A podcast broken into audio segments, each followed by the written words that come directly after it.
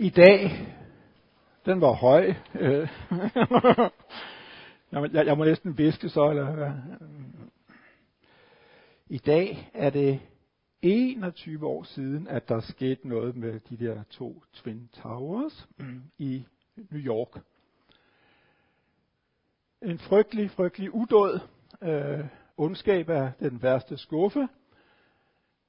Øh, reaktionen for USA's leder, George Bush, sagde, at det her var et angreb på den frie verden. Et angreb på verdens frihed. Øh, han har ikke ret. Havde ikke ret. Det var et angreb mod USA, mod deres styreform, men øh, det er ikke den frie verden. Den frie verden findes kun, hvor Guds riget er. Kun der, hvor Jesus er herre, er mennesker frie og kan være frie. Ingen andre steder. Øh, vi skal læse en tekst fra Matteus evangeliet, kapitel 20, vers 20 til 28. Da kom Zebedeus sønnernes mor hen til Jesus sammen med sine sønner, kastede sig ned for ham og ville bede ham om noget. Han spurgte hende, hvad vil du? Hun sagde til ham, sig, at mine to sønner her må få sæde i dit rige, den ene ved din højre, den anden ved din venstre hånd. Jesus svarede, I ved ikke, hvad I beder om. Kan I drikke det bære, jeg skal drikke? Ja, det kan vi, svarede de. Han sagde til dem, mit bære skal I vel drikke, men sædet ved min højre og ved, ved min venstre hånd står det ikke til mig at give nogen. Det gives til dem, som min fader har bestemt det for. Da de ti andre hørte det, blev de vrede på de to brødre, men Jesus kaldte dem til sig og sagde, I ved, at folkenes fyrste undertrykker dem, og at stormændene misbruger deres magt over dem, sådan skal det ikke være i blandt jer. Men den, der vil være stor blandt jer, skal være jeres tjener, og den, der vil være den første blandt jer, skal være jeres træl.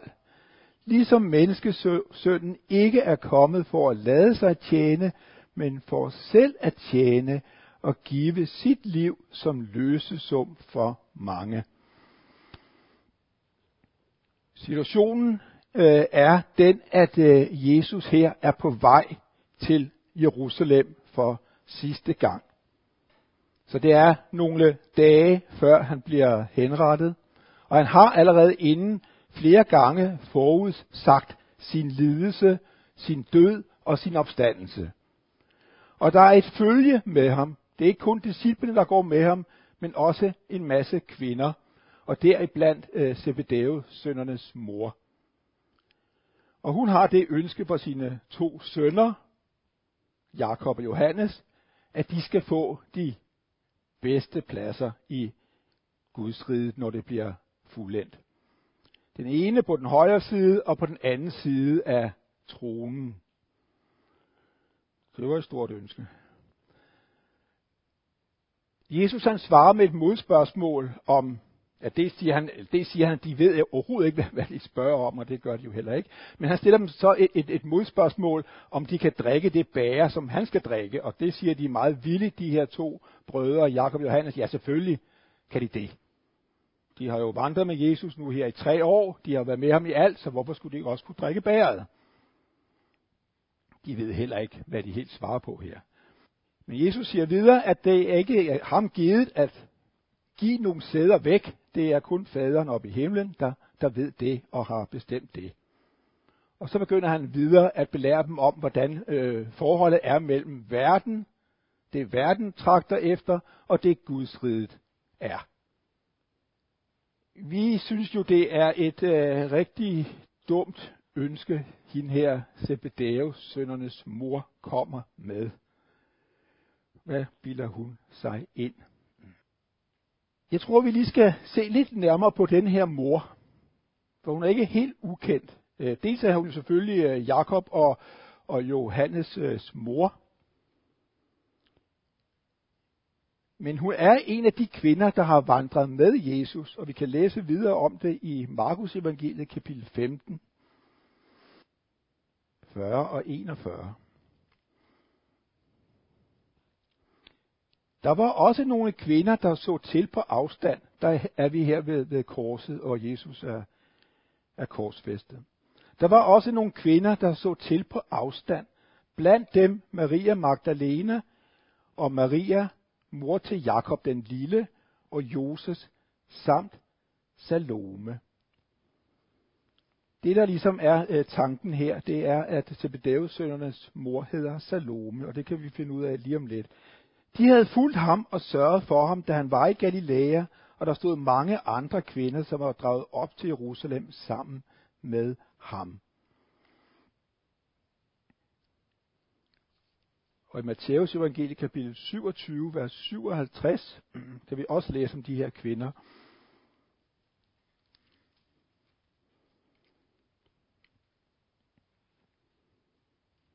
Det er så meget med Matthæus øh, for, øh, beretning, hvor vi lige læste Markus, så kommer Matthæus her og skriver, øh, blandt dem var Maria Magdalene, Maria, Jakob og Joses mor og Zebedeo søndernes mor.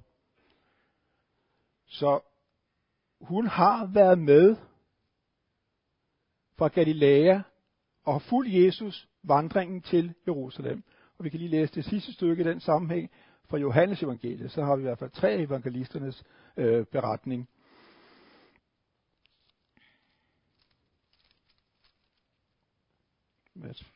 25. Men ved Jesu kors stod hans mor, hans mors søster, Maria, Klopas hustru og Maria Magdalene.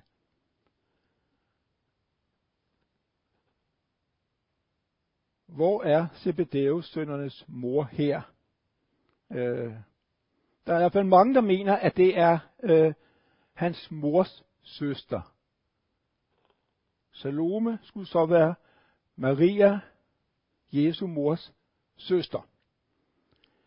Så er det tæt på, at, at de her øh, Zebedeus sønnernes mor, hun har jo en, en familiefordel. Øh, hvis det er rigtigt, at hun er søster til, eller hun er moster til Jesus, at så har man ligesom, så er man lidt foran, ikke?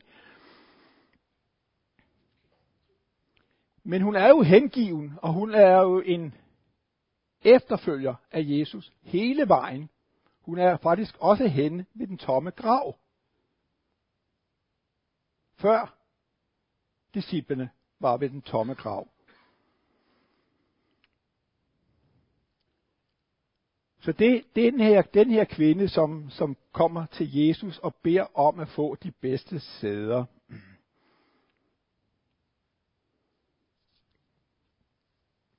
Disciplene havde jo ligesom fået lovet noget omkring, at de skulle sidde på nogle troner og sådan noget, og det kan vi læse i Matteus evangelie kapitel 19, vers 28.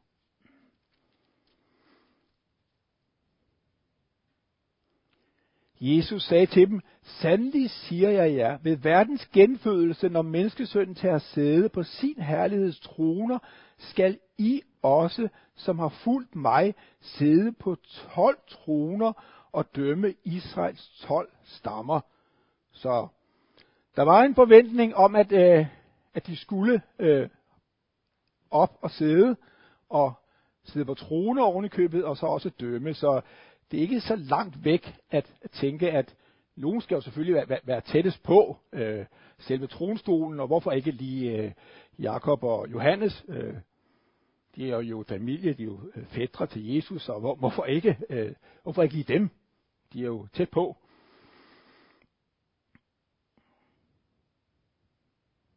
De andre disciple bliver jo, jo rigtig gale nu, fordi at øh, de kan ikke lide det der med, at øh, hvorfor skal to ud af 12, hvorfor skal de ligesom være tættest på? Hvorfor ikke de andre 10? Hvorfor skal de ikke have de samme øh, samme muligheder. Hvorfor er det kun lige de to, som skal i spidsen?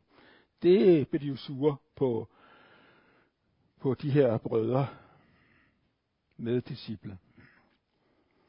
Jesus han siger jo til dem, øh, til de to brødre, om de kan drikke det bære, som han skal drikke. Øh, og hvad er det for et bære? Øh, vi må ty til øh, Gamle Testamente for at forstå lidt mere om det her bære. Øh, læs fra Jeremias' bog, kapitel 25, vers 15-17. Dette sagde Herren Israels Gud til mig. Tag dette bær vin, vredens bære af min hånd, og lad alle folkeslag, jeg sender dig, til drikke af det. De skal drikke og rave omkring og te sig som afsindige på grund af sværet, jeg sender ind blandt dem. Så tog jeg bæret af Herrens hånd og lod alle de folk, Herren sendte mig til, drikke af det. Jerusalem, Judas byer og des konger og stormænd, for at de skulle gøres til ruiner og ødemark, til noget, man pifter hånligt af. Og vi kan læse også i uh, Esajas bog, der også er en skildring af det her, det her bære, uh, øh, kapitel 51, vers 22 og 23 står der. Dette siger Herren, din Herre og din Gud, som fører sagen for sit folk. Nu tager jeg det berusende bære ud af din hånd. Du skal ikke længere drikke af min vrede skål. For jeg rækker det til dine undertrykkere, dem som sagde til dig, kast dig ned, så vi kan gå hen over dig. Du måtte gøre din ryg som den faste jord, som en gade for de forbipasserende. Så det, man kan forstå ud af de her øh, gammeltestamentlige tekster, det er et, et bager, som gør folk øh, afsindige, øh, der gør dem øh, til ofre. Mm. Der gør dem til, øh, ja, dømt. Og det er det, Jesus øh, oplever, når han øh, hænger på korset. Så får han al Guds vrede mod sig. Det er derfor, det også hedder vredesbæger. Det er Gud, der tømmer sit vredesbæger ud over dem, som skal udslettes, dem, som skal dømmes, dem, som har gjort uret, dem, som har, ja, har gjort sig fortjent til det. Og det har Jesus jo ikke. Han har jo ikke gjort uret, han har jo ikke fortjent et vredesbær, han har jo ikke øh, gjort nogle af alle de ting, som andre får vredesbær for. Han har jo ikke intet gjort. Men han bærer jo verdens synd og skyld. Og det er derfor, han siger i det her stykke til sidst, at han er løsesum for menneskene. Det er ham, der er løsesummen. Og derfor siger han, spørger han dem, kan I drikke det bære, som jeg skal drikke? Så siger de, ja, ja, ja, ja, det kan vi godt. Øh, ja, det kunne de måske nok også, fordi i hvert fald øh, Jakob øh, bliver kirkens øh, første kendte martyr. Og det kan vi læse om i Apostlenes Gerninger, kapitel 12. 12.2. Jeg kan også læse vers 1. Øh, ved den tid lagde kong Herodes hånd på nogle fra, menigheder, fra menigheden for at mishandle dem, og Johannes' bror Jakob lod han henrette med svær så var de en mindre. Johannes, øh, vi kender ikke til, at han er, har lidt øh, martyrdøden. Vi ved, at han sidder på Patmos i sine gamle dage og, og skriver øh, på, at han er fange, øh, romernes øh, fange, men vi ved ikke, hvad, hvordan hans endeligt øh, så bliver. Mm. Jesus han siger så, hvad der er galt med deres spørgsmål. Og det gør han ved at, at sige, hvordan verden er indrettet.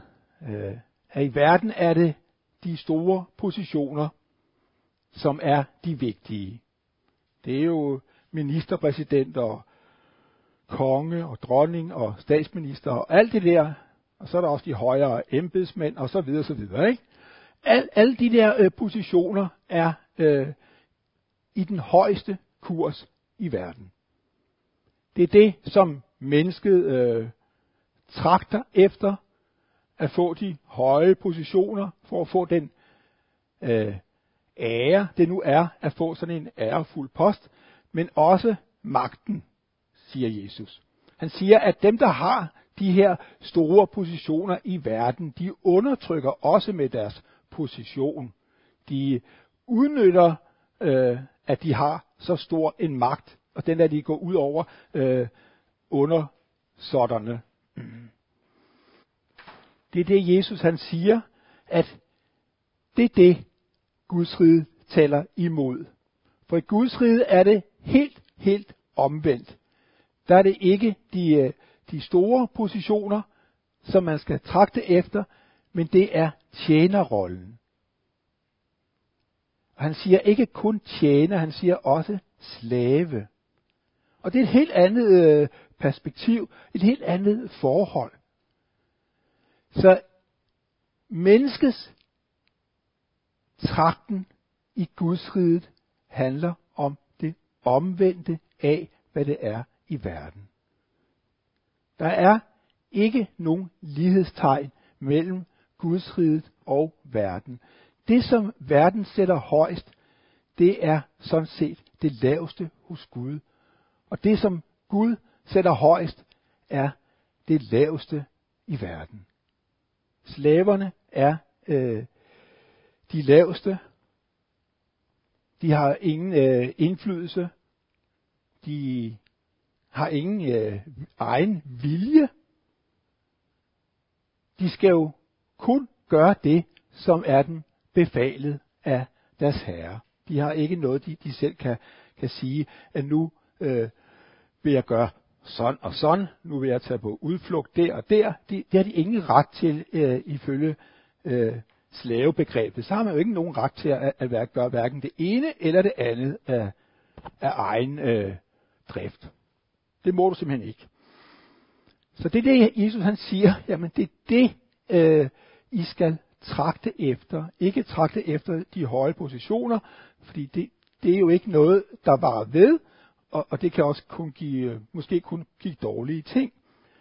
Man kan så sige, jamen er, er det så øh, fuldstændigt øh, bad standing at være ambitiøs? Mm.